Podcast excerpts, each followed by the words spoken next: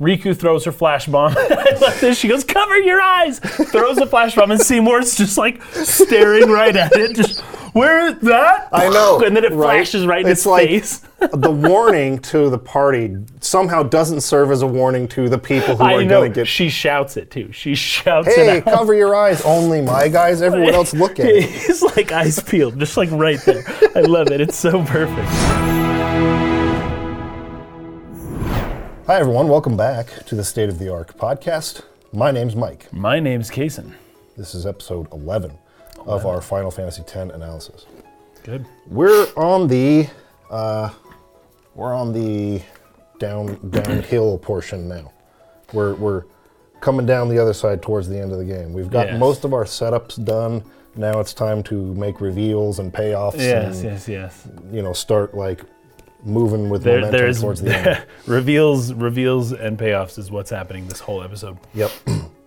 So the way I've been blocking this out, it, it seems to me that we can finish probably three more episodes after today, maybe four tops. Yeah. But I think we'll be able to get through right around there. So it's not going to end up being quite as long. Not as, long as Xenogears. Not as long. Not as a many rival. episodes. Arrival to it. Yeah.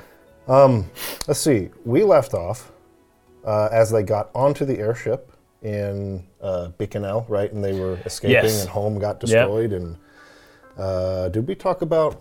We talked about Dona a little bit. Yeah, wanting yeah, to, you- you leave brought her it up. Pilgrimage. Yep. Yep.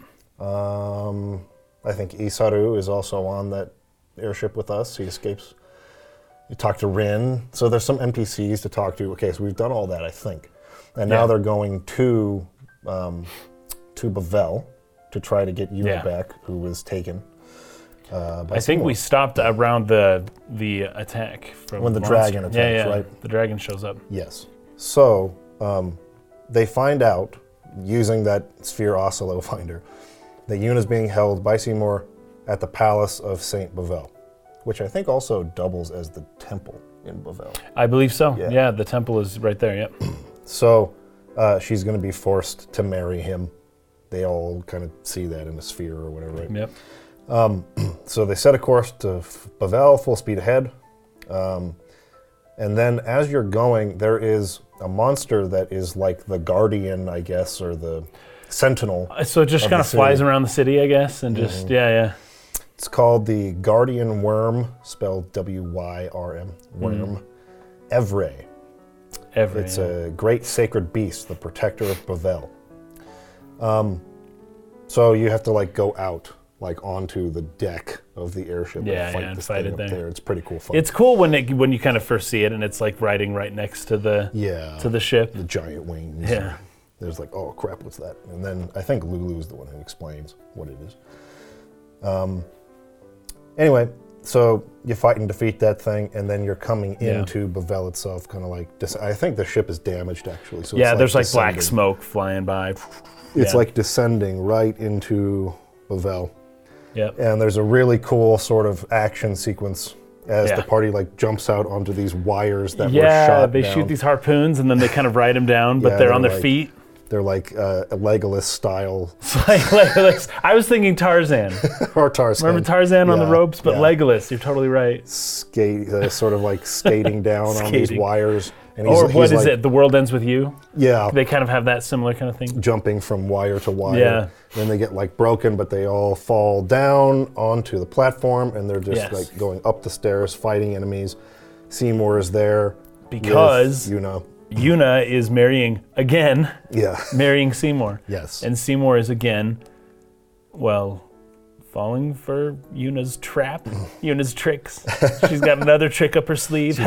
you Seymour will never guess this time. And it's like, dude, this whole sequence is probably of all the games, so or all the scenes so far in the game, been the one where I kind of just I, it doesn't feel like Dude. the most logically sound. me too. Through, even throughout the whole scene, I agree. It's like It- probably the worst scene in the game so far. It doesn't make sense. See, this is unfortunate. This may be this might bring up a little Final Fantasy 13 at this point, right, where it sure. looks freaking beautiful. Yes. Bevelle, the city, the way that it's spread out, and I'll talk about that a little bit later, is really cool. And and the the roads and the way it winds and the the shape of it, and then it comes up to this like really cool, mm, you know, like pinnacle where they're getting married, and the the visuals are just top notch. Yeah. Super super good. But many of the things that happen here, I I, I have a lot of questions. Yeah, it's just it just it doesn't feel like it was as well thought out as maybe a lot of the other scenes in the game. Very Uh, much so. so Very let's so. just get through it here. So you, you get up to the top of the stairs, and Kinoc and a bunch of warrior monks have like guns, and they're like Yes. confronted with them. And Auron's like, you're not supposed to use those. Yes. And Kinoc says, there are exceptions. Yes. I love that. This is where Wakka really starts to realize that I like know. Yevon is not what he thought it was, right?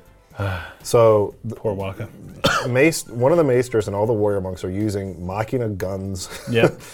um, so that's one problem. Not just that, like the Bevelle Temple. Like Yes. Wakka's freaking yeah, out they when have we get like there. they have like computer yeah, terminals. it's all and computer things. portals and stuff. And he's just like, what Oh the fetch in the temple, right? Yeah, in the freaking temple. in, in like the holy place. So they've got Yeah. Machina in there. Anyway, Yuna. So she's holding her staff behind her as if she was hiding it the whole time. I know. It, I know that's probably not it, because the, but the, it feels like that. the likelihood is that Seymour knew what she was going to do. That's the Yeah. likely right. thing. And they right? had a contingency for that. However, seeing the way that this all happens, she could have sent him. Like wh- when she sent uh, Lord Jyscal when he showed back up. Yes. It was she didn't have to do her whole big crazy dance. She just kind of like did a, a sign and like Right. and and he was sent. It took like Right. two seconds. Right. Uh, Seymour's taking a huge risk. I'll Yeah. just put it that way. He's taking a huge, huge risk here. It's almost like they needed the party to show up and get into a position where they could be Yes, killed. So they're that lucky he could that Tita showed up right so when that he did. could then tell. Yeah, it's almost like Yeah. her plan would have worked had we not shown up. yes, or shown up two minutes later. Yeah. Yeah, or something like that. Anyways, it, it in fact, I almost want to watch this again because it felt like in watching it that she like withdrew the staff and she was hiding it somehow. It's like a six foot staff. But like how? Let me let me look at that again. Okay, so she's walking and she's holding flowers in with two front of her. hands. Yep. So yeah, I don't see that staff anywhere. No. now let's see when she pulls Um, it out. You're gonna have to go There's there they are. after we She's attack. holding flowers in front of her. Yeah, it's Okay, after this. Kinoc and the dudes. Uh, they run up the Here it stairs. is. Yeah, it'll be up here. we skateboard on the wires. I love it. It's cool though. It really is cool. it is cool. I mean, I didn't like it in Lord of the Rings. I like it in this game. This game is uh, like appropriate, like to have Yeah, that kind of yeah, visual, yeah. right? Okay, so they've got the guns on them. Kinoc's surrounding them. They, they all have Machina guns and stuff. and she looks at him, right? And then she just like looks down and pulls out a staff from somewhere. Where did that come from, dude? I'm sorry. I'm sorry. I don't think. Where the I- fetch did that come from? Okay, now someone's gonna have an answer. I'm sure they will. But that and doesn't I welcome mean- it. Help that me doesn't unders- mean- help me make the scene better. I well, just we'll see. It I don't want to dislike the scene, but it's just like where the fetch did that staff come from? She's wearing a wedding dress, dude. Yeah. Like tight fitting, form fitting wedding dress. Where did that staff come from? Okay. So she pulls the staff out. Whatever. That's not Yeah. even the worst part. No, it's actually not. So Kinoc here is is got the gun pulled on him, and and she's gonna step out uh, to send him right. So it's it's kind of like a, a, a Mexican standoff situation, right? It's like Ah, I'm yeah. gonna send you, let go of but my he'll friends. kill the friends. Yeah. So, anyways, she starts to do the sending. You, you, you're going to see the fireflies coming off of Seymour here in a second. Like, so she's beginning now. She's holding Yes. the staff uh, vertical, and uh, you see the fireflies starting to come off his body like that. So And he's step- like, and "No Micah is the one who steps in You're right. and says, "If you value your friends' lives, then stop." So it wasn't even Seymour who did it. No. So Micah gets her to stop because he threatens to kill her friends unless she stops trying to send him. Yeah, but here's the crazy thing. Given that he was right there, she could easily have sent him too. Probably why he got oh, concerned Well, and stepped up. But right? but even when he steps up, it's not like he used his authority as the leader to get her to step down. He just said, "No, we're going to kill your friends." yes, And so the idea there is just that, like, they, that's all they had on her. She was so determined. She was going to do this. Yeah. Except, oh no, we got your friends. But now here's the part. if we weren't there, it still would have gone the way Micah would have been sent too. Right. She would have basically succeeded in sending them both had Yeah. we not been there. Now, here's the part that to me was just like, what the, f- what, what on earth? Actually, so yeah. Sorry, we're watching the scene as we're like commentating. on it. Edit this a little. I'll edit this somehow or whatever. But, uh, so yeah, they, they go through with the wedding, right? So she, she kisses him and it's like, oh my gosh, like, don't do it, no Don't kiss him. and and she lets it happen. Yeah. Whatever. They get married. Um, their faces look so different in the actual like FMVs. I I actually know. don't like them. I like Oh, them better really? in the normal like PS2 graphics. Oh, the PS2 for yeah. sure. Yeah, yeah. These faces are weird in the. yeah. But she clenches her fist. She doesn't like it. He sees that. And he's like, oh, he's pissed at Seymour for making her do this, right? Gotta Okay. kill that guy. So, what she does at this point? Oh, oh, that's right. Then he says See, kill he said them. to kill them. So they go against their word. They're going to kill them anyway. So in desperation, what she does to get them to stop killing her friends is she threatens to kill herself Yes. by throwing herself off of the temple. Um, that's where Kinoc said there's exceptions to using Machina Yeah. to R in there.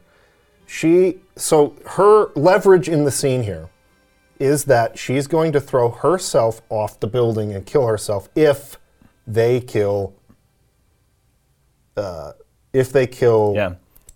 the party. I see where you're going with this, and it's my exact thoughts. Yeah. Now it is cool. It is This a is- nice touch Yes. that as she's backing up, you see that there's like wings, the shape of wings Yeah. underneath her dress. Right. And it's like, oh, this is a bird that can fly, right? Right. That's the idea. She won't actually die. So Seymour waves off them from killing them. Yeah. He, we run up there and she tells us to get out, like go away, because that's what needs to happen now. We need to leave Exactly. so that because that's the leverage she has. But before they leave, she jumps off anyway. She jumps anyway. And now it's like they can It's just like- kill your friends. They did, except Rikku has a f- special little flashy bomb that she Yes. could have used earlier, At but any didn't. point.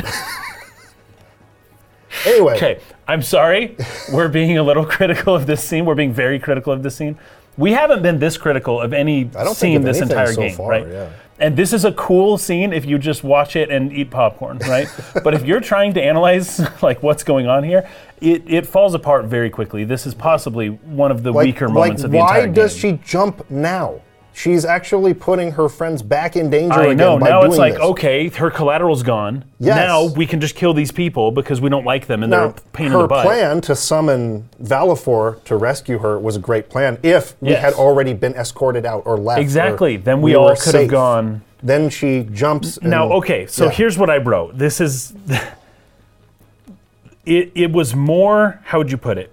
It's romantic that Yuna did the swan dive while they were all watching. Yes. Because Tidus was watching, right? Right. It really shouldn't have worked. That doesn't make sense. It doesn't, No. like, she should have done that when we weren't there.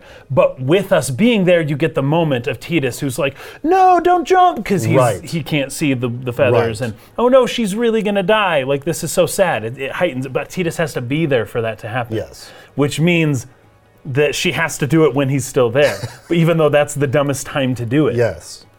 They should have left first, then she should Yes, have done but for the emotional impact, it had to happen this way. I think we talked a little bit about this in Final Fantasy VIII, where there's a reason why they did some of the decisions they did, and it was to have the maximum emotional impact despite the sense Yes. not necessarily being there as much. it. I like the idea of the scene being Yuna's going to play an Uno reverse card here.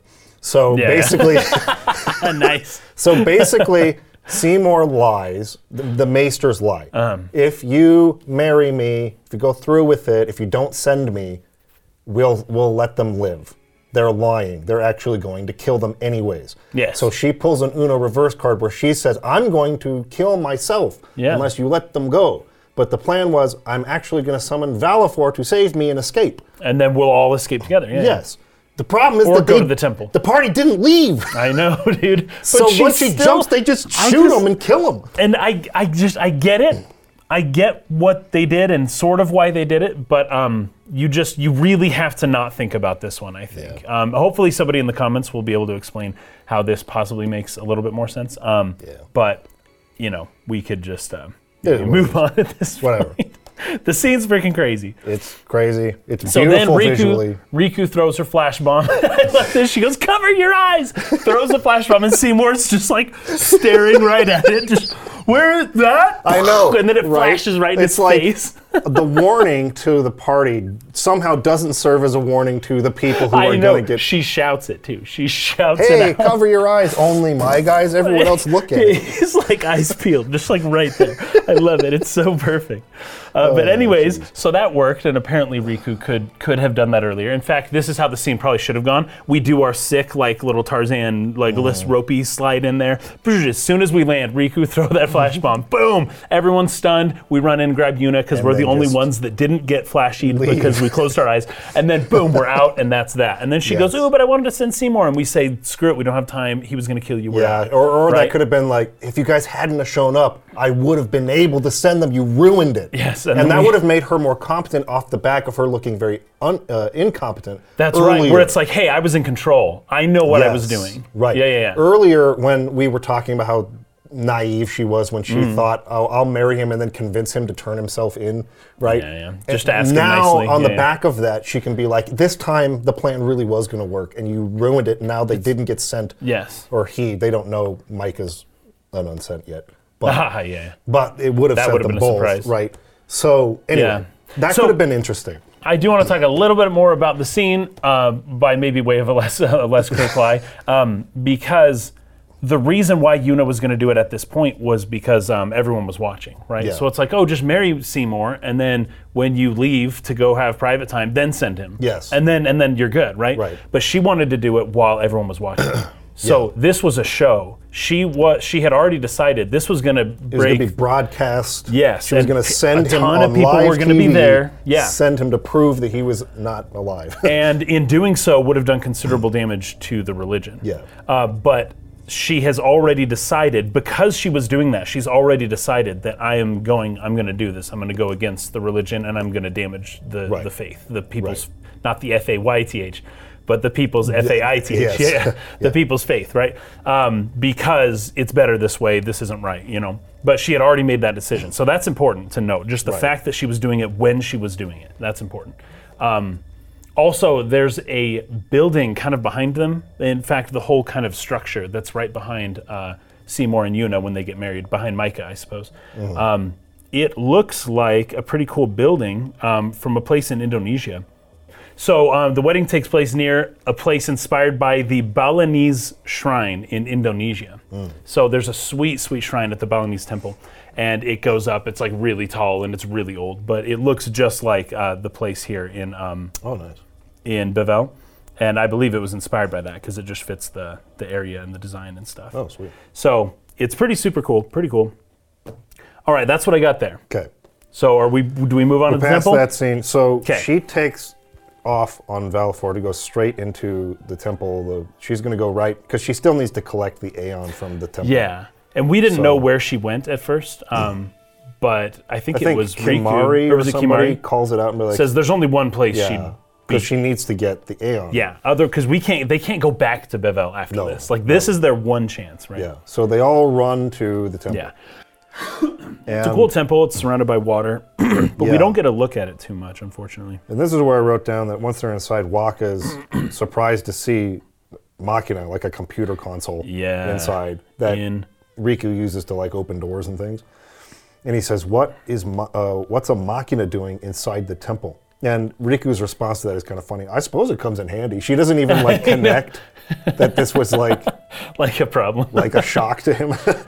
and he's like, "That's not what I mean. The teachings. What about the teachings? right?" Yeah.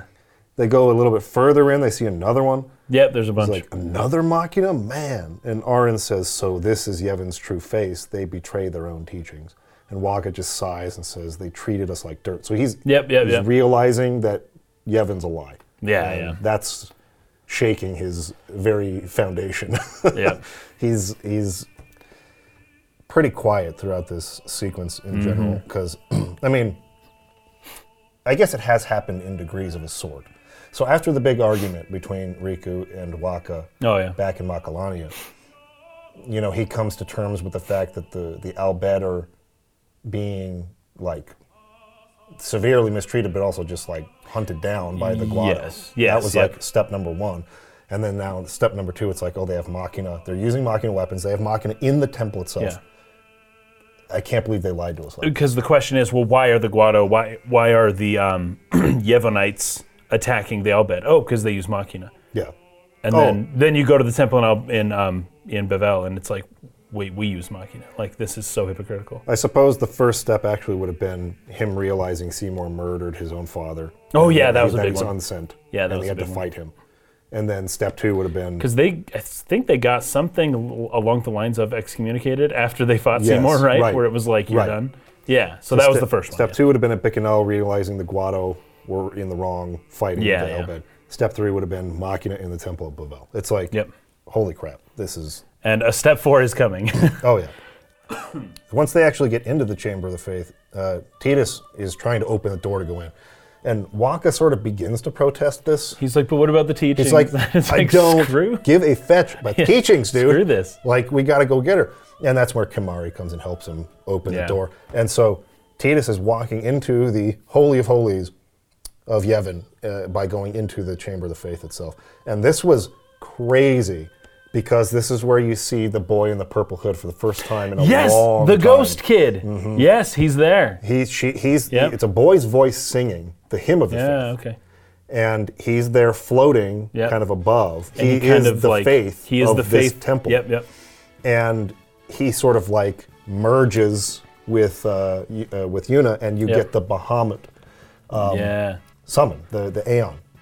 And so- Bahamut has that symbol on his back, which is what the, the, The kid's boy's- shirt had. The purple yeah. hooded boy has on his Yep. back. Yep. And the six um, waves kind of spiraling in. It's Right. really, really cool. so, from the context we have so far, we can Yeah. put together that this purple hooded boy, who has been with Tidus his whole life, Yeah. is the fayth associated with the Bevelle With- Temple and the summon And the. Bahamut. Bahamut, yeah. Yeah, crazy. Yeah, that's crazy. So Bahamut Yeah. has been with Tidus since he was a little boy. Just kind of falling along. Back in his thousand years ago, Yeah, yeah, yeah. Zanarkand, his Zanarkand. And now he's a fayth here in this time. So Hmm. things are starting to come together a little bit. Let's just put it that way. Yeah. But just keep that in mind. Uh, there's going to be a lot more with, with that kid here soon. Um, uh, oh, so Tidus asks, "What's that?" when he when he enters into the chamber. Yeah. And Auron says, "A fayth. They join with the summoner and together receive the Aeon. They are human souls imprisoned in stone by ancient Yevon rites. The dead should be allowed to rest." So this more or less is the same Yeah. thing Lulu told us earlier about, or Lulu and Wakka did in. I don't remember if it was the I can't remember what it Kilika was. temple or if it was the Besaid temple. I think it was Kilika. Hmm. In Kilika temple, they, they more or less described what, what a faith is. But the interesting part is that Auron says the dead should be allowed to rest. Yes.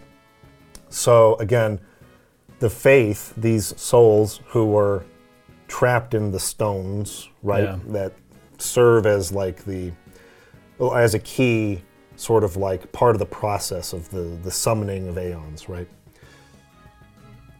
For long, long, long time, they've just been stuck in those statues. And so Auron is suggesting they should be allowed to rest, to, Yeah, to yeah. not have to do that anymore. So it's Um, almost like the, the fayth, as far as I can tell from what had been spoken of earlier, the fayth volunteered to, Yes. to do this. Yes. Um, But, but- after a certain amount of time. After a while, it does st- become cruel to expect so much of them for so long. Yeah. Yeah. Yeah, to just forever stay trapped in these statues, doing this cycle of. It's a cycle, it's a spiral, it's a, forever. Yes. We're going to learn And a lot more about this. We now. are, and I've got some more notes on that. Yeah. But yes. So as they're leaving the uh, the temple, uh, and the warrior monks confront the party again, and uh, tell us that they're going to stand trial. So they're going to stand trial, and I Yeah, think we all get Auron caught. asks, like, is it going to be a fair trial or something like that? And? Kinoc is like, He's like, of course it will be. why wouldn't it be? Yeah. Um, now, when we actually get into this sort of like, I don't know what you'd call it. It's like the room where they do the trial. It's like the court of Yevon. Yeah, I'm interested to see if you took any notes on the symbols because I did. Yeah. there's that Yes. big like banner behind It's like a teardrop Kelk, thing. who's yeah. like the Ronso Maester, Oh yeah, yeah. as he's talking, and they've got like the symbol of Yevon at the top, Yep. and then there's like four underneath that, Yeah, and then those some are others on the periphery. The four runes. Yeah, yeah. So it's like um, the runes of um, what would you call it? Like uh, truth and light and nothing. And uh, some of these, some of them are the ones that are associated with in the temples with Yeah. um, the aeons. Oh, okay. Right. There's a specific like letter, right? But the letter, kind of like with Japanese kanji, represents um, specific things, right? It's not just the sound, but it's also a meaning for something, Oh, right? sure. And so, yeah, it's surrounded. There's a couple smaller ones and then some bigger ones, and it's interesting. But also, right behind Master Mika is, I think, north, south, east, west is the oh, the the runes for the cardinal directions, and um, things like that. Yeah, so what do but you it's in make like of a that? teardrop shape with all this stuff. Like Um, not knowing because I, I, I, I knew the symbol of Yevon, which is at the top. Yes. But I didn't know what the other symbols necessarily represented. If they are the same symbols associated with the temples, that would make sense. Because it's like Yevon's at the top, and these are like the subservient sort of like Yeah. regions or something like that of the world, right? Where the other temples are. Is that more or less what it is? Or Uh, yes, that is because every temple in Yevon, yeah. So Yeah, these are the ones. symbols, So there's yeah. Yevon, but this one means uh, well, it's mu. It's it's um, it means n- nothing. Ah. in ja- in Japanese, the best translation is they just say mu, but it means nothing. This one means flame, thunder, ice, light, water, darkness, and sin. Right. Okay. So sin. So alpha and omega. Right. Yeah. Mm. Yevon and sin. A and Z, the beginning and the last. yeah. So let's read then. Let's take Right. this and so let's figure out which symbols. Yevon at the top. Yevon's at, at the top. Then you have the four underneath that are the second largest elements. So it's not. I think this one is not that. It's it's This one, H. yeah, that one. So it's H, and then there's two circles up top, which is B. Yep. And then this one, which looks like actually looks like this, but it's reversed. Yes. Is- oh, is there Yeah, it's the other way one? of this. Is it this or no? I think it's a flipped. Yeah, it's just this flipped, I think. And then this one So it's H B F is this one. This one's also flipped. K. Okay, so those are clipped. Those These are two flipped. are flipped on this side. You know what? This is unfortunate because I was hoping that these would rep- represent the thunder, ice, the elements. They Hmm. don't. They represent letters that actually don't mean anything. Oh, really? Anyway, I, I don't know what it means. I don't know what it means. It might may mean something, but I actually I had to actually skip that over in the game of analyzing because I was I couldn't really figure it out. Well, so uh, let's actually get into what Kelk Ronso talks about here. Okay. So they're being charged. He says you've inflicted dire injury upon Maester Seymour Guado, Yes, conspired with course. the Al Bhed, and joined their insurrection. These are traitorous and unforgivable crimes that disturb the order of Yevon. Tell this court what possessed you to participate in such violence. So she tries to tell them Seymour's actually the traitor because he killed his father. Kelk And- is yeah. way surprised to hear this. Yes. But I love Seymour's response. He's like, "Oh, hadn't you heard?" He doesn't even like try to. I know, Didn't even I know. try to like hide it. It's just, oh, you didn't know. You that? didn't know? Uh, sorry. Wait, really? You didn't know? Kelk is very surprised, but Kelk is not that surprised He, d- he's not surprised. when surprised he hears that everyone's a fiend. Mika, Mika or Micah is a fiend, or Yeah. Micah is unsent. Yeah, and he's just standing there like, yeah, Everybody this is, knew is that. fine. But he didn't know that Seymour had murdered Jyscal, who was the previous maester before. I wonder if Jyscal knew that Micah was unsent. Oh, and that's maybe why. I really wonder that now. I- I'd be curious Got about when when did when did Micah die approximately? That's a good question because Kelk seems seems to be aware of this. Yes. Ahead of time.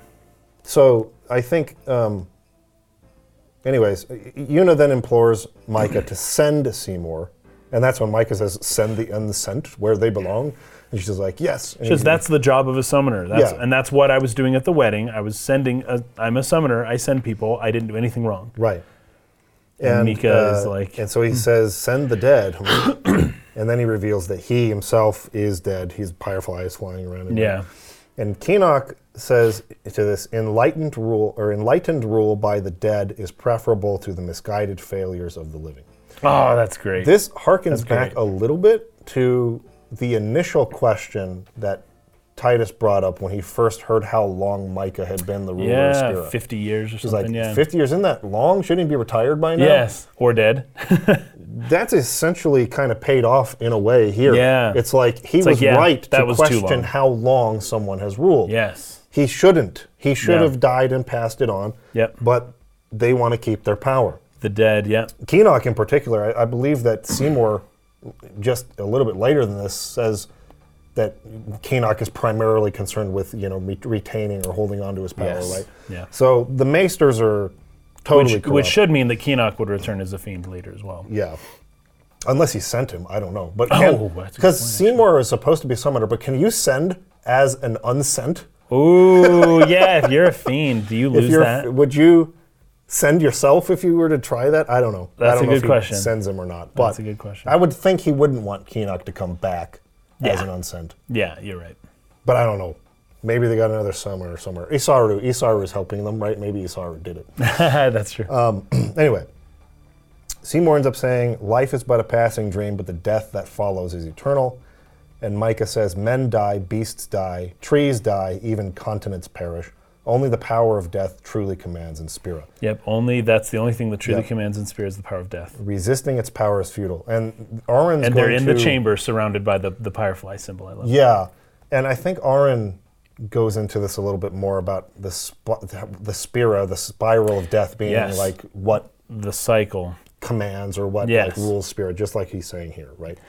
Yeah. Um, so they're kind of they've they've given into this idea, and this is why they use sin. The church uses sin to sort of keep control, what little power they have in this world of death. they are able to maintain it because sin can continue to go around massacring people, and the, the society doesn't advance very much. And as Yeah. Auron said earlier, um, this place resists change. Yes, It's a cycle that just keeps doing the same thing endlessly. yeah. Right. So there's a, a Buddhist idea associated with this called the wheel of samsara. Yeah. and samsara being the, the cycle of death and rebirth into a newly suffering world each time, Mm. right? So you exit the suffering only to re-enter the suffering again at a Mm-hmm. new point, and it goes forever. In fact, the the wheel on the ship, the the airship that we get Yeah. that kind of powers it, you know, it's got it kind of looks like something along the lines of a wheel of samsara kind of Oh, thing. It's yeah. got that imagery there. Um, and then we're seeing it explicitly said here. Like the, uh, the issue is that they're keeping it this way. At the same time, I don't. They don't know how to fix it. Yeah. But um, there's a point to all this, which is um, I wrote this down here. When revealed that the dudes running the church are dead, it strengthens the analogy of the idea of a dead religion, right? Oh, sure. So when a culture or a religion becomes dead, it becomes stale, it becomes unable to change, and un- it you can't even really blame them. They don't know how to change. They don't know how. They're they're old. They're it's it's it's it's beyond them, right? And so when a dead religion or dead culture, you know, is discovered by the next generation, um, this uh, resembles Osiris in Egypt, right? It is the job of the divine child to rescue their father from the belly of the beast, right? So Osiris represents essentially the dead culture, the dead religion, the the blind, right? Because I think he he ends up losing an eye, or both of his eyes, um, and so he's blind, he's old, he ends up getting killed and betrayed, and he dies, and it's up to Horus to bring him back, and then Horus gives him his eye, right, the eye of Horus, so that um, you know the, the kingdom can continue but using horus's eyes right using the eyes of the son as opposed to the eyes of the father so there's this whole idea here but the behind it is the idea that um, you know when when a religion gets old and dead then it needs to be revitalized from within by you know the divine son or something like that the, the divine child You know what's interesting about that? it's like the next As- generation. As, much as I have problems with sort of the the tone and direction of Final Fantasy X-2, Hmm. It mm, kind of too. represents that. It's like a world that has now finally severed its connection to Yevon, which kept it in this Yeah. state for a thousand years. You know, I haven't played too much. and now it's just com- they. What does what does a society do now without that governance or Well- like stronghold over it? Right. I have seen the opening cutscene of Final Fantasy it's X too. Very, very different. it's it's Saturnalia. What do you call Yeah. it? It's carnival. It's it's festival time. It's Mardi Gras. Like every day. It's just Yeah. like party time now, right? Yeah. And there, there's a time and place for that. Um, but when when a religion never allows that to happen, you could say the calm was that, but that's like four times in a thousand years. Yeah, it's like right. that's not very much, and right? it lasted less Yeah. than ten years, probably. People need a New Year's festival. People need the um, Topsy Turvy, the uh, Hunchback of Notre Dame, that festival that they do, Yeah, right. um, where everything's just upside down for one day, and then there's the fool who's the king of the, and then at the end of the festival, that fool gets banished or killed or whatever, Mm-hmm. right? Because back to the real world now, right? Yeah. But you get that brief time, and it's from the intro of 10.2, it seems like that's what's happening, but that brings with it its own problems. Yeah, it's sure. the reverse problem. It's Yeah. the we have no structure, party time, everything's great, and now we're all into corporate advertisement, and our idols are no longer religious leaders. They're now the pop singers, Yeah, and the right. oh, isn't aren't we better now? It's like no, you're basically doing the same thing, just in a different just way. a pendulum swing. and now you kind of need to go back the other way a little bit, yeah. But I haven't played all of 10.2 to comment much as to how the whole game goes. I've just seen the beginning of it. Right. Um, Yuna responds to this, but what of sin? I'm a summoner, my lord, like my father before me. I'm on a pilgrimage to stop the death that sin brings. Yeah. Are you are you telling me that too, that that too is futile? And then uh, Maester Mika responds, um, oh no, she goes on to say, Grand, Grand Maester Mika, I'm not alone. All the people who have opposed sin, their battles, their sacrifices, were they all in vain? And he says, not in vain. No matter how many summoners give their lives, sin cannot be truly defeated. So they've already accepted that fact. Like sin can't actually be. That's what that's more or less what I'm saying. They Can't don't they don't know how to change. Like they've lost that. They don't know that it's possible. Yeah. So their rebirth cannot be stopped. Yet the courage of those who fight gives the people hope. This is nothing futile, or there is nothing futile in the life and death of a summoner. So they know, they think they know, sin can't be defeated. Yeah. And that's not the point. The point is to give some people some hope amidst this spiral of death that co- actually commands in Spira. Right. That's the true God, right? Yeah. It's like a demiurge that floods the earth over and over and over. Yeah. And Auron says, never futile, but never ending, right? So Yes. it just is forever, this is just going to keep going. And then Mika says, indeed, that is the essence of Yevon. Yevon is embodied by eternal, unchanging continuity, summoner. I liked that line a lot. I I'm like read that, it yeah. again. Yevon is embodied by eternal, unchanging continuity. And Yeah. you could see that in the, in the symbol of a spiral. Yeah, yeah. Unchanging, eternal continuity Yeah. a cycle that doesn't end. That is what uh, Yevon is all about. It's all about keeping things the same forever. And more or less they want it that way. Yes. That's how they keep their power. And so Yuna says to that, no, that can't be right. And then Mika says, those questions, uh, those who question these truths, they are traitors. So they get imprisoned after that point. It's like, Yep. obviously, they're not going to see eye, to eye on that. So once Auron and Tidus are kind of in their little cell, uh, Auron says, Ah, the spiral of death. Summoners challenge the bringer of death, sin, and die doing so. Guardians give their lives to protect their summoner. The fayth are the souls of the dead. Even the maesters of Yevon are unsent. Spira is full of death. Only sin is reborn, and then only to bring more death. It is a cycle of death, spiraling endlessly. So that is the plight of Spira now fully unveiled. The church is perpetuating it, in, in part at least because they have no idea how to break the cycle, anyways. Yeah. So their role is we're going to at least give people some hope in the midst of that spiral we can't do anything about. Now, I can't blame them too much for not knowing how to fix the problem. They've inherited this, they didn't choose this, it is what it is. What you can blame them is for not allowing other people to um, exercise some type of like novel ideas Yeah. or other people to innovate on Yes. what they've done, right? try when you different. stifle any new approach, that's when it's like, okay, now this is a problem. Like you do what you do and that's fine, but when you're going to execute and imprison and throw away people who are think that they have a different solution just mm-hmm. because it's different, Yeah. now you've entered the like the bad evil territory. Now you've mm-hmm. entered the the death territory where it's like Yeah. it's it is it is dead. It is just it's a dead religion. It needs to be re- revived. you know, needs it needs to be resurrected. Resurrected. It needs to die and be, yeah. yeah, it needs to The, die and the eyes of the sun need to come in. You were saying. Exactly. the eyes of the sun, and then just the cycle of, of the sun, S U N, Yes. going night and day. Yes. Um, okay, so after that, let's see. Oh, Kinoc comes in and he announces that a sentencing is going to happen. Um, and Auron says something like, uh, you know, you're gonna ex- you mean execution or something like that. And Kinoc says something like, I wouldn't execute my friend or something like that. He still considers Auron his friend. And what's funny is that Auron even says later to Seymour, despite Kinoc not being the man he once knew, he's Yeah. still his friend. I'm going to make you pay for like actually Right. Yes, he does. friend. Yeah. so, despite everything, they still consider each other friends. But I, I'm actually a, a little bit fuzzy on what exactly this sentence is.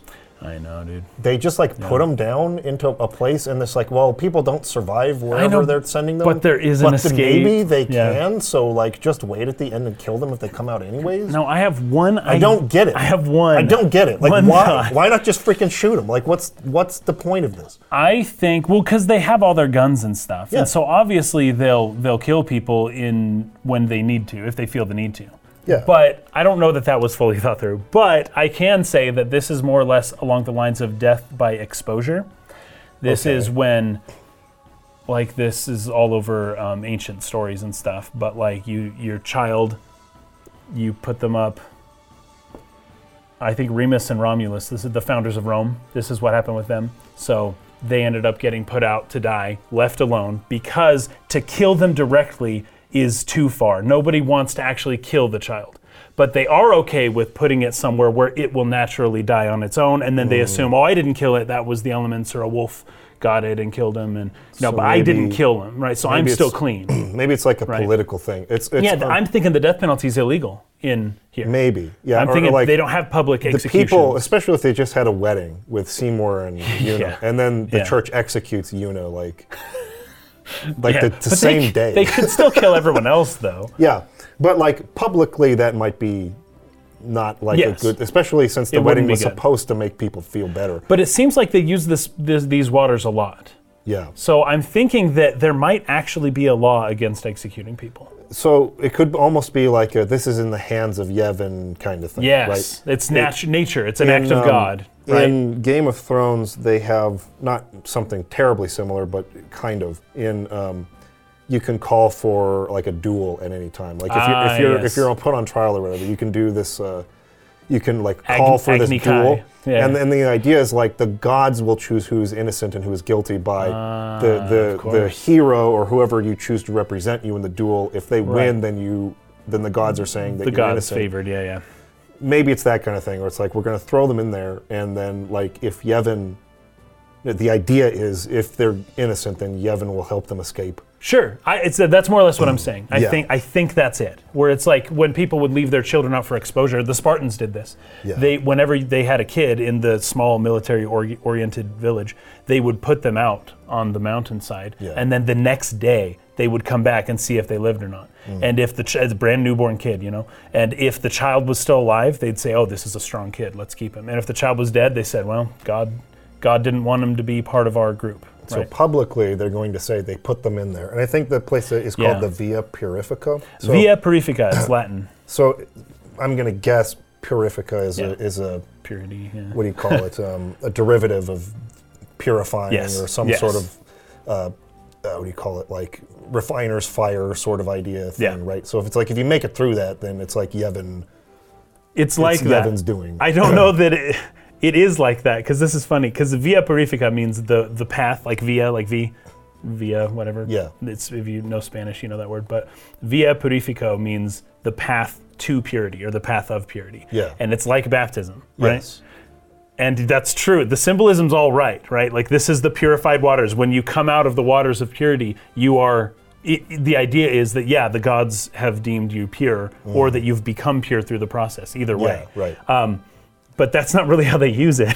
Yeah. It's almost like just a death sentence Yeah, with a it- technical way to get out. and the assumption is if they get out, it's a will of God. But then they send people to go kill them at the Right. at the exit. So it's like that's the part that's the secretive, corrupt maesters, where they're going to tell everyone else they went through the Via Purifica. yeah, And they didn't okay, come out. sure, yes, But really, it's like there is technically a chance they could, so make sure they die. So just Which is kill why them. they send Isaaru and like all these things to like kill him, right? okay. I you you're hmm. I think you've got this figured out. Yeah. I think what you're saying is is what it is. I think I think that's right. that's the idea here. is- Yes. is, they just are avoiding a public disaster by Yeah. saying, "Well, we didn't kill them. We sent them through the Via Purifica. And Exactly. if they had gone You're through right. there and Yevon, you know, blessed them, they would have come out alive." yes. But maybe that was like the original idea of Yevon thou- uh, hundreds of years ago. But now they just use it as an execution. Fair, yeah, thing, yeah, yeah. right? That makes sense. So you could imagine it as being the the the Via Purifico that you would go in, and it used to be a lot shorter, right? Yeah. And then they kind of lengthen it and Yeah, lengthened build it it, and lengthen it, it, and turn it into a labyrinth. And now it's like, hey, nobody gets out now. Yeah, it's like basically nearly impossible to Yeah. now. so it's basically like a witch trial, right? Yes. Because if you die, it means you were guilty. right. and so since But they make they're going to you make die. sure that you die. They no make matter sure you what, so freaking you're die. going to be guilty. Yeah. Or I guess technically, if they wanted to absolve somebody, Yeah. right, um, they could say they sent them through there, and then they could just put them at the end and see them come out and be like, "Oh, Actually, that's true. Yevon blessed." Or give None them, of this give text them a life is jacket. in the game. I'm totally speculating. It's on not, this. but but I like what you're saying because this was my note. Wow, they are very bad at executions. very bad. I'm like okay, and then I say, well, it's uh, path to purity. It's like baptism, but well, kind of. It's also not like baptism. that that those were my notes for this whole part. But that but what you're saying helps me a little bit more because this this stretch of the game is the one that narratively makes the least sense for the, just this past hour that we've In played here. Bevelle, yeah, yeah. in Bevelle, this whole part is like, hey, this is this is rough, right? Um, but your explanation helps me make more sense of the Via Purifico, Yeah. um, more so than I had, because all I was saying was like, this is so dumb, this is so dumb. But I like that. I really like that because it, historically it makes sense. Yeah, sure. Um, okay, so there's a scene here where Mika, Seymour, and Kinoc are kind of discussing the fact that the the Ronso Maester Kelk is like, oh no, He's not happy about. I can't Seymour. believe Seymour killed Driscoll. I don't know feel Yeah, about this, yeah. right?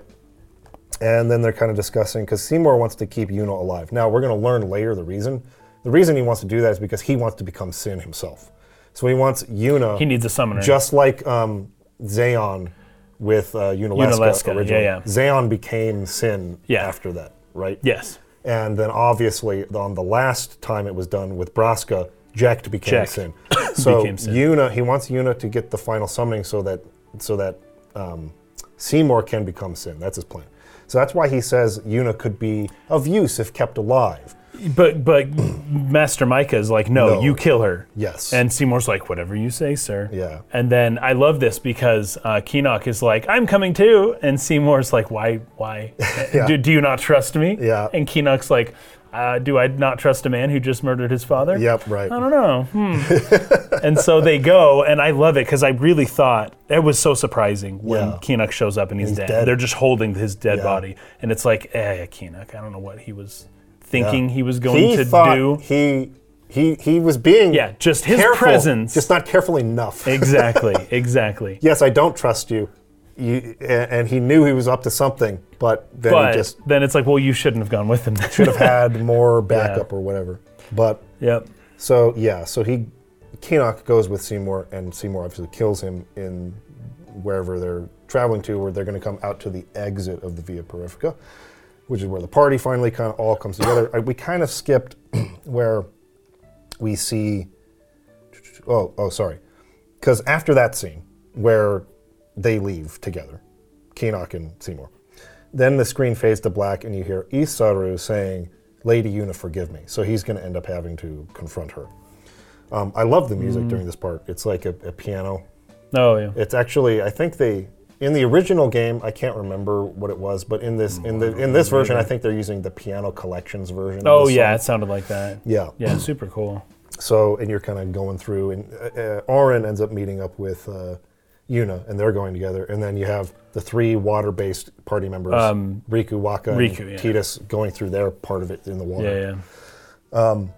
And anyways, Yuna and Auron come across Isaaru, and he, you know, calls them traitors and everything like that, which is interesting considering he was there when the Guado attacked the Al Bhed. I know. Yeah. maybe he he just can't. I don't know. Maybe he still sort of viewed his kidnapping as an Al Bhed insurrection thing, right? Mm. And the Guado attack is being justified, Yeah. and so he still doesn't have a problem with Yevon because he hasn't Hmm. seen that Seymour's unsent and all the things that we've seen, right? Yeah, yeah. It seems like he just can't let go of it. Yeah. So, you know, you have a summoner battle with him. Uh, he actually ends up summoning Bahamut himself. So he, he's been into the temple of, at, at Bevelle and gotten that summon. Um, but you end up defeating him. Okay, now the party meets up again at the surface. They're all together. This is where Seymour comes out. And he's got Kinoc, who is dead, like we were saying. Yeah. And Just like holding him by the tuft of his his, neck. his eyes are all rolled back. you know. Yeah. Seymour says, I saved him. He was a man who craved power, and great power he had, but he feared losing it. Trembling at unseen enemies, he spent his days scheming petty schemes, chased by his hmm. fears, never knowing rest. You see, now he has no worries. He has been granted sleep eternal. Death is a sweet slumber, all the pain of life gently swept away. Ah, yes, so you see, if all life were to end in Spira, all suffering would end, don't you see? Do you not agree? That, Yuna, is why I need you. Come, Lady Yuna, come with me to Zanarkand, the lost city of the dead. With death on our side, we will save Spira, and for this, I will take you, uh, take from you your strength, Yuna, your life, and become the next sin. I will destroy Spira and save it. So, And destroy it and save it. Yeah, I love that. Yeah. this is a, a, a little bit of a trope or cliche where it's like the the it's not used all the time, but it's kind of it's o- you see it commonly enough to where it's like, oh, there's too much suffering in the world, so we have to end all suffering by just killing everybody. And it's it's the a Nietzschean. The idea of killing everyone is not Nietzschean, but Yeah. um, the problem itself is the is the the Nietzschean critique of life in general, Yeah. right? Where it's like life is suffer. What does Nietzsche say? Life is to to live is to suffer, but to survive is to find meaning in the suffering. Yes. Right. But but it's all suffering, like Right. top down. Yeah. The whole time. Yeah. And the only way to escape it is well to die. But that's the nihilistic take. That's Yeah. that's nihilism right there. Right. And the natural conclusion of a, a nihilist who's gone all the way down that nihilism rabbit hole will come to the conclusion of oh if if there was no more life there would be no more suffering Hmm. and that is like It's true. horrific I, well in in the worldview yeah it's totally it's true. true, but like it, it just totally ignores that it's not all. suffering. is there something more valuable to life like and what nietzsche says to, to survive is to find meaning in the suffering Yes. it's like suffering is always present but that doesn't mean that that you you can't that there isn't other things there as well Yeah, but it's also not in just life. all 100% suffering. Exactly. It's like exactly. there's also joy. There's also Yeah. like this myriad of freaking emotions in there. yeah And some of that stuff is pleasant. yes so like, so I guess in the world of Spira, there would be more suffering than say. yeah the balance is a bit off yeah So it's but even as we go through and we talk to people in all the villages like yeah everyone's like freaked out all the time but they're living life and Yeah. having kids and making the best they of it played and blitzball. doing yeah having fun playing games and and laughing and you know there's still there's still other things going on than just the suffering the nihilistic angle is to only focus on the on suffering that part, right? yeah Only that part. and yeah it is it is a bit tropey this is also around that time period where everyone was the 90s and into the 2000s where everyone was looking at that well square enix specifically was looking into all the the old philosophers and old Mm-hmm. you know psychologists and people like nietzsche who had come up with all these ideas and they're kind of trying to express them in games Yeah. so it may just be a like a natural byproduct of its time Yeah, it's kind of like all the games around that time were sort of like. And all the anime around that time, too. that. Yeah, that's true. yeah that's true. yeah everything was kind of doing that a little Um, So you end up fighting him. He goes into his like more powerful mode. Yeah, they called it um, oh, not not N A T. What's it called? Seymour not natus N A T U S I think. Ah, yeah. Which is um like to be born, like natal, like natal, Mm. Oh, yeah, yeah. natal, whatever N A T. Um, and so it's the reborn Seymour, right? So this Mm. is like his new body, quote, right? It's it's you know he's passed through death and come back, and now he is in this new state. I looked at it for a bit. I looked at that weird. His hair turns into this crown and like this Yeah. crazy thing behind him. I couldn't make heads or tails of it, but Okay, but here's the biggest question: Why doesn't Eunice send him now? I know because it doesn't take that long. It's like Right? when you when you For, defeat to send one person just takes very little. We saw it with Jyscal. Yeah. Because I know. Yeah, yeah. Because okay, initially he turns into his like Nada Natus or whatever. Natus, yeah, Natus, yeah. Natus, Seymour Natus. Seymour, and like Kimahri is like facing off because he Yeah, tried to and he, stab like, stabs him, him. right? And so he's like holding him off while they run away. But Oh, then, this scene. This. but then so- they're just like, no, we can't leave Kimahri behind. No, I, this is so funny. They they had already come to that conclusion. They're like, "Hey, we're fighting," but then Auron was like, "Run, get away now." Yeah. He's like really forceful about it. So we run, and then we stop, and we're like, "Wait, why are we running?" It was a Yeah. strange. It was kind of a funny scene. It's like, no, don't leave Kimahri behind. and then when we all come back, and even Auron is like, "Okay, let's go back." It was just kind of. It was a weird little moment. yeah, there. I it's don't know. it's it, yeah. And the idea I- was, I oh, agree. wherever Yuna goes, we'll follow her. So it's Right. like, okay, great. Um, but then she comes back, and Kimahri and and um, Seymour. Seymour are no closer to fighting. They're still just looking at each other. And then we show up, and Kimahri kind of like shakes his head, Yeah. and he's just like, "All right." Um, but he was going to be brave, but we took away his bravery, and now we all die. Yeah, but If. again, maybe it's a little foggy. I'm trying to remember. Um, it seems like it just cuts to black after you you. Like they defeat him again. Did his Yeah. body come get picked? Like the last time, his body came and Yeah, got picked they were up. like, "Don't touch him," and they moved him away. This time, no one was around him because remember, he. Oh, this is an important thing to bring up. He absorbs the bodies of everyone around him. Yeah. He like for he like takes them all into one. I actually took a nice note here. Um, Seymour cannibalizes his friends. He, eats them. He cannibalizes them and uses their power. So yeah. So when you defeat him. no him, one's right, around him to carry him away this time. it, there's nobody there. Nobody is there. And it just cuts to black, and then Tidus has his little narration. It's just like they left. But it's like, why didn't they send? Why didn't they send him? Yeah, I remember this. Oh yeah, he's got the four. He kind of Yeah, looks like because a he's like he's like oh, and he's like dying, and it cuts. It, it fades to black. oh yeah, he's got his little robot dude, the little fades machine. to black, and then Tidus like narrates. Sorry, it goes to the the battle screen, Yeah. the results screen. It cut, fades to black, and then Tidus starts narrating. We escaped with our skins intact. Why didn't she send him there? So this whole Bevelle sequence, I wonder if it was written by a specific scenario writer who wrote the Bevelle part portion of the game because it's it's pretty short given the whole Yeah. game. And I don't know, we don't ever really get to come back here, right? Yeah, it's like it doesn't show the conclusion to this sequence, like how they got out. It just fades to black, and it's like we escape. you can make some assumptions. Oh, we didn't have time. Here comes Sure. all the military people. Sure, I would have liked to see that. That would have been nice because, yeah, the whole the it- Yuna's whole reason, the only point, well, other than the the Bahamut summon, other than that, the only reason we're in Bevelle is to send Seymour because Yuna was like, I have to. I am willing to literally marry somebody in order to send them. I am going to do this. Like this is her purpose, Yeah, and and and she apparently had the opportunity and didn't do it. So yeah, I'd, I'd be curious to know exactly why. So it would have been nice to just have like one more scene there where it's like, oh, he falls over and his body's slumped, and I'm gonna send him now, and then a bunch of people come running in, more warrior monks or something. It's like, oh, we don't have time. Get out now while we have a chance. Sure, We can't get imprisoned again. Something like that would have been nice to see. would have been nice. Because otherwise, it just leaves me going like, wait, what happened? Like, why didn't they send him?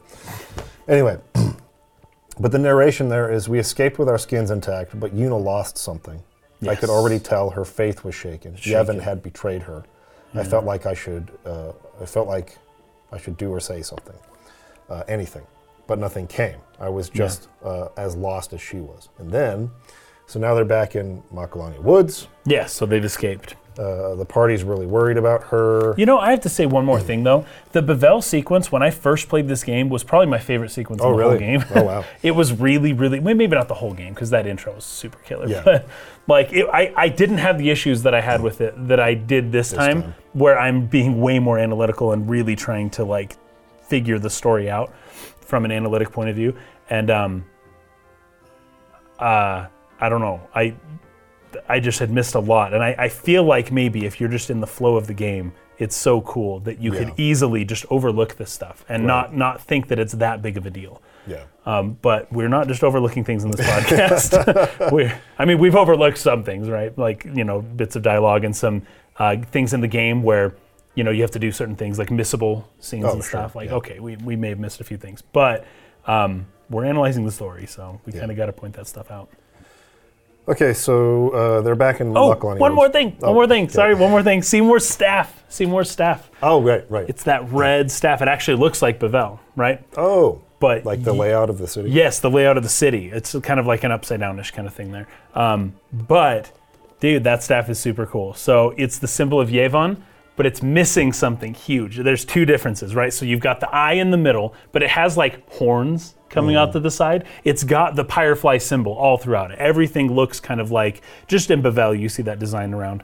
Um, a lot, which is very indicative of the fact that the people who run the city are dead. But um, anyways, his uh, staff has that Firefly, you know, symbology all around it, and it's beautiful.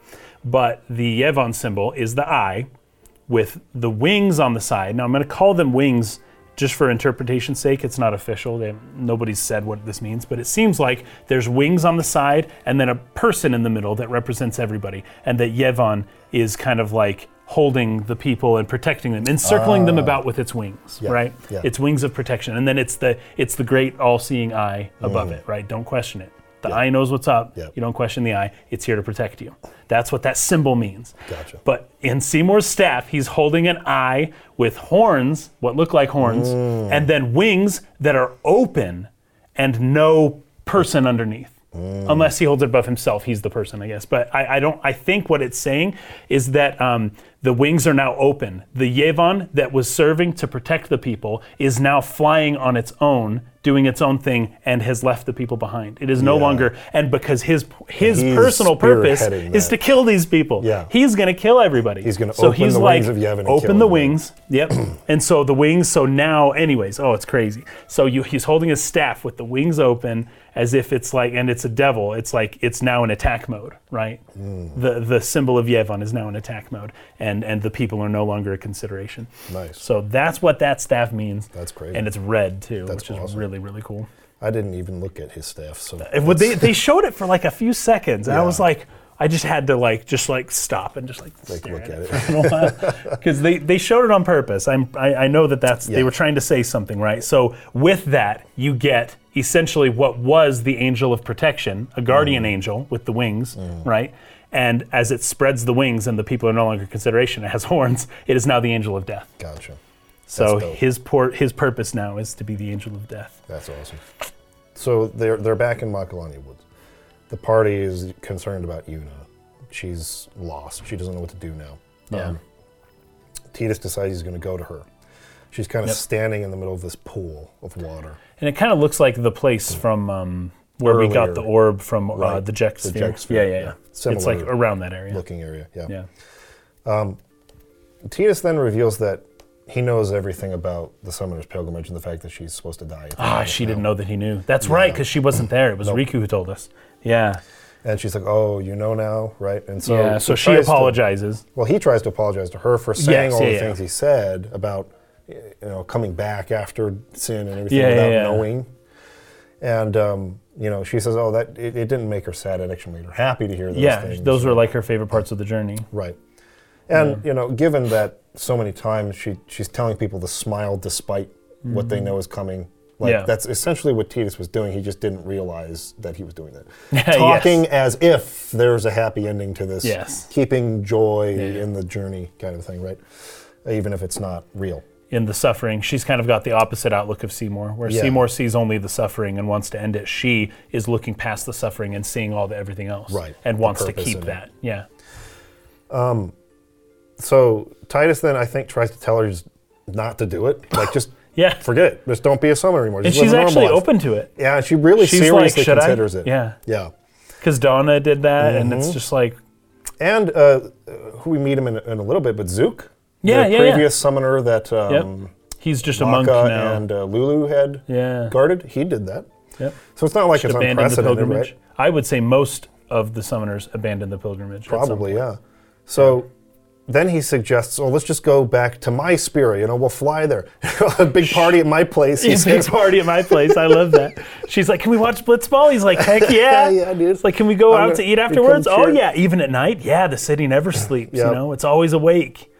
And And then she's goes, just like loving it. Well, she symbolizing the night, at Right. least in general. Right. Is it, it? It seems like a place for her. Yeah. Where uh, a place where a city doesn't sleep. It's alive even at night. You know? Yes. That's her kind of thing. And then he talks about the sunrise, though, you know, like going and watching the sunrise. Let's go to the sea Yeah. before the sunrise. The city lights go out one by one, the by stars fade. Then the horizon glows almost like it's on fire. It's kind of rose colored, right? First in the sea, then it spreads to the sky, then to the whole city. It gets brighter and brighter till everything glows. It's really pretty. I know you'd like it. I have a question about that real quick though, because this is beautiful. I don't mean to interrupt, Yes. but why does the sea glow before the sky? Good question. No, I have a, an idea here, but Okay. well, I want to hold off for we're for going to talk about it later. But it's interesting to know that the, the water glows before the sky. So Mm. And then she says in response to that, I'd like to see it someday. And he says, Well, you know, we can both go, you know? And that's when she starts crying. Like, you actually see a tear fall into Yes. the water and Yeah, sort yeah. of splash, right? And she's just, I can't, I just can't, I can't go. She cannot give up the pilgrimage. She just, yeah, she realizes she can't do it. Um, this is where Tidus kisses her, and then there's this kind of sort of abstract romantic sequence where they're almost sort of floating through this ethereal, glowing. Uh, Yeah. I don't know what you call it. almost like stream, ethereal ether. Yeah, just like a yeah, representing their, you know, uh, first kind of like real intimate moment. yeah. Now, I almost didn't want to talk about this. I made a note and wasn't decided on whether I was going to talk about this or not. Yeah. I think a lot of people assume that they like have sex here. I don't see it that way like at all. Like it could really be, don't. but they really, they, it's very, very abstract. And so, I mean, who freaking knows? They could have, they could have been, they could have spent a week frolicking in the meadows for all we know. Sure. It's, it's just really abstractly I, I presented. think it's meant to represent like a connection, like a soulful connection. Oh, sure. Um, that like through this whole journey, like they've been the ones sort of supporting each other at their lowest points. This is now Yuna's lowest point, and Uh, Yep, he's yep, helping her, and, and she was doing that for him earlier on. And they've done that enough; they have like total trust in each other, and Mm-hmm. you know they've they're sharing this kiss, and that's what it feels like. Like that kiss feels like this Okay, little sure. ethereal, sort of abstract, A whole new world. you know, Yeah. fireworks sort of euphoric feeling. Right. Um, I like because, that. I like that interpretation. Because I like people also do this with FF7 in the scene where um, uh, Cloud sends everybody back before the end of the game and says, "Go I- find your purpose to fight." But there's one. And yeah. then and then he It's and Tifa, Tifa, sit yeah. outside of the airship, Until and the she morning. falls asleep on his shoulder. Yeah, yeah. And it fades, and then it, they come up, and she's in the same position. Everyone also says like, "Oh, they, you know, they had sex there." It's like, no, they didn't. No, Fetching did it. She fell asleep on his arm, and time passed, and she's in the same position. What are you talking about? It's just people just like. I think it's also part of like shipping culture. People just want the characters to get together so bad. Uh, But and that would also be a, maybe more of a Western Sure. thing. I know in Japan, intimacy, I- it's it's I don't know, it's just different. Yeah. it's it's quite different, and especially the public display of intimacy Yeah. is um, you know, not so much of they're of not a that thing. far away from the rest of the party who could come walking up at any second, dude. They're not having sex, okay? That's true. They're not. especially knowing that Kimahri never lets her out of his sight. And he know? was watching them, as we Yeah, see yeah, a few seconds later. I think if they were, anyways, I, that's not what happened. I, I If- refuse to believe that. If, if in your head canon that makes you feel better, that's fine. But I, I more or less interpret it the same way as you. Um, she does seem to have. It does seem as though there was some type of of cathartic release. Forgive my Sure. forgive my language, but it does seem like there was something that that changed her uh, outlook. That could have. The, the reason I would assume that maybe it could have been something like that would be Yeah. because of how she acts afterwards. Like Yes. she's just way more, you know, open and, and accepting and happier and just like you know Yeah. it seems as though she had a, a, release of sorts I- but that can happen in a cathartic way that can or An emotional that way. can happen in an emotional way Yes. that can happen through having a good cry that it doesn't Yes. have to be that you know Yes. So, anyways, I don't I don't buy that. Um, so, anyways, yeah, but you do see that they're kind of sitting there by the shore of that little pond of water, and Kimahri is watching them, and he seems happy. He does his like scary Kimahri smile, the growl. Yeah, yeah. and then he walks away. He like goes back. Um, so then she's saying, "I'll continue. I must. If I give up now, um, I can do anything I want. Oh, if I give up now, I could do anything I wanted to. Mm-hmm. And yet, even if I was with you, I could never forget. So if she were to walk away from it, she she wouldn't She'd be able it. to. She knew she would regret it. She can't walk away from this. And at Yeah. this point, she's too. And Committed. Tidus kind of once she puts it that way, or once she makes her decision, he doesn't try to talk her out of it. He's like, "All right, I'll be there with you then." right. And immediately, I'll go Yeah. with you. I'm your guardian. Yep. Unless I'm fired. Unless I'm fired. I love, I love him, man. He's great. He's great. I like um, him a lot. And then she's and then she says, "Stay with me to the end, please." And he says, "Not to until the end, always." That was what I'll stay with Aaron you told always. him, right? Yes, always that's be right. with yeah, her. yeah. Oh, and then good. she says, yeah. "Always." Then, um, actually, this is where it's shown that Kimahri's watching them and walks away. Hmm. And then uh, she suggests that Tidus go back first, almost to not be seen coming back together. It's almost Yes. like they don't want to Yes. public. They don't want anyone to know that. Yeah. But she goes back on that after a second. So he's like, "Okay, fine." she whistles. She whistles. Yep, and then she comes running up, no, Yeah. and she takes his hand. She grabs his hand. and they go together. So they're, Yeah. they're okay with letting people know that they're together now. I like that. That's that. the whole thing. Like after she was able to get over this initial trauma and um, you know have this this romantic moment with Tidus, she really just blossoms as a person. Yes. You know, and she's able to not feel so held back and not feel like there's this you know this thing hanging over her head this this massive expectation she, basically nobody expects her to to vanquish sin at this point. point zero she is a traitor she's excommunicated they are trying to kill her now it's like you know what load off my mind i don't have to worry about being little miss perfect anymore and Right. i can just kind of live a life and and you know be i don't have to be an idol you know who Yeah. doesn't have a boyfriend it's like i can i can just have a boyfriend i can just be a normal person Yes. for at least the, the next little while for the for the next stretch, the last Yeah. stretch of the journey. so i like that a lot Yeah. she definitely you know she's it's a different great person It's a great moment. It's a great sequence. Um, Yeah. I think all the character payoffs are really coming together. yeah Um, Just good scene. Um, the song Suteki da ne is not in English, is it? no, I think the- it's in Japanese. It's still in Japanese. Good. Okay, good. It's a good song. I like it a lot. It's really Um, good. Uh, the love scene, I know it was made multiple times. That they actually, the developers had a really hard time getting this particular scene right. Mm. And um, the Wikipedia article actually says that um, they were having such a hard time with this scene that they brought in their female staff to like tell them what they could do differently to make it Mm. more believable. And Mm-hmm. honestly, PS2, this is early PS2, very first 3D, not first 3D, first immersive 3D game Yeah. that they had really made at this point. And like romantic scenes in video games, even today, even now, they're really, I don't think they're that great. They're, It's very, diff- like Mass Effect, we talked about that in our last podcast. It's, it's, it's awkward when you're doing this kind of stuff. And that was 10 years later, you know? So at this point, I could see them really having trouble with this and being like, this looks so stupid. I've been on the record in the past in other um, series that we've done on this Yeah. podcast of saying that um, I'm not a fan of any of the Final Fantasy romances, Oh, yeah. thinking that none of them were really handled that well. No. And I'm I'm kind of turning around on this one. Yeah. I, I actually think it's pretty good. I think this is pretty good in part because it wasn't necessarily even really a focus. Yeah. Like I don't think I don't play through this game like I played g- playing through something like FF8, and it's Yeah. like, you know, Squall and uh, Rinoa. It, it's clear that there's some the, the tension is always there. Mm-hmm. In this game, the tension's not necessarily always there. It's actually very much so a background issue, Mm-hmm. and I think that's what makes it better. Because when they do address it, and you do have these moments, it, it it's not so much at the forefront where it's like, oh man, this girl, I got this one girl, but I like this other girl, or I don't know what to do. The girls, girls are crazy. I don't understand them, kind of Yeah. thing. But instead, it's just like this less high school moment and more just like authentic. Yeah. The authenticity of Yuna and Tidus is really is really touching for me.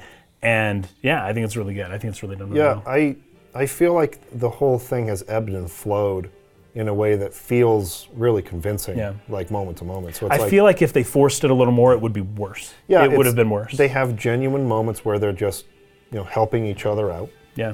getting to know each other. I mean, clearly there's an attraction early on. Yes, but like, of course. They're they're always refocused onto the pilgrimage. This is more Yes. important. This is more important.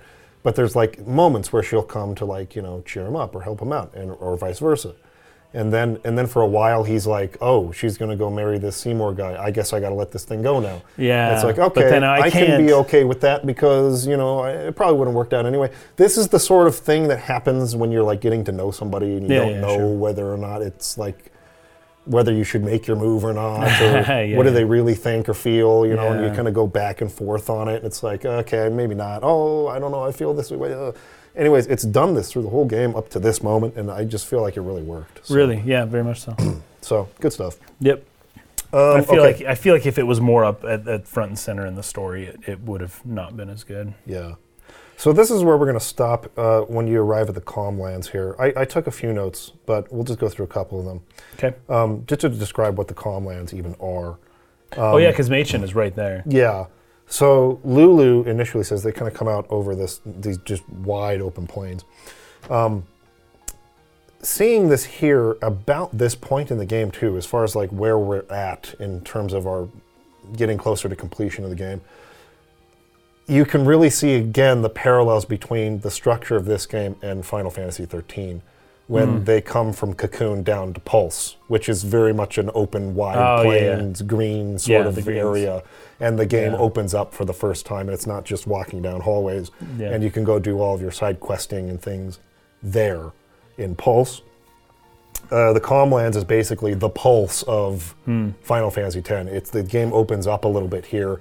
It's a massive field, Yeah, huge. and you can do a lot of side stuff here. There's like Yeah, that whole monster battling thing. Yeah. Um, anyways, there's a lot of little things you can do, uh, mini games and things There's like that. chocobos. You can ride them around. Yep. Because the area is so big, actually. This is where Right. chocobos are actually more useful. So anyway, very similar. Again, if you're breaking down, if you're if you're looking at the people behind the scenes, people who made the game, and the way that they approach making games, you've got uh, Yoshinori Kitase, you've got Motomu Toriyama, uh, these types of people. Nomura, yeah. And if you look at the games that they work on, you'll see very similar game design philosophy and structure. yeah. And so coming into the Calmlands feels very much like the coming into Pulse of Final Fantasy 13, right? Cool. Um, anyway, Lulu describes the Calmlands long ago, the High Summoners fought Sin here. The road ends here. Beyond there are no towns, no villages, only endless plains. And then Auron says many summoners stray from their path and lose their way here. It's what you were talking about. Yeah, right? yeah. And then Yuna kind of lays back in the grass and she says, I've always known where to go. And Tidus says, I won't let you die. I'll find a way somehow. So he's still determined, just like he promised to Sid, we're going to go through with the pilgrimage, but I'm not going to let her die. Yeah. I told Yuna I would find a way. I guess I wanted to believe that words could make it come true. Um, so he doesn't know how. He's just determined to find a way, but he, he's just, he's not sure. Yeah. Then Maechen's right there, like you were saying. And so he goes on to explain. As you know, these plains were once a battlefield, a great battle between Bevelle and Zanarkand, a melee of Machina. That war left this place a barren, lifeless land. Then time passed. The summoners took note of this uninhabited land. Great battles could be fought here with no harm to common folk. Perfect for the final battle with sin, as it were. Summoners wait here, ready to perform the final summoning. Ah, to know what they must feel. In any case, when sin is defeated here, the calm will visit Spira once more. That's why this place is known as the Calm Lands. Exactly who dubbed it is uh, who dubbed it so is unknown, and that, as they say, is that. So this is essentially the place where they come to fight sin in the final battle, or at least it traditionally was. Um, so you go to Zanarkand, you get the final Aeon, and then they would come to the Calm Lands and they would do their final battle with sin there. Um, so that's why it's called the Calm Lands. Okay. Um, and that's where we're going to leave off for today. Next time we'll pick up here, move towards Gagazet. Actually, there's some stuff that happens before that too, but we'll head in that direction to meet the Ronso people. Thanks for watching, everybody. Appreciate you. Have a great week. See you next time. Peace.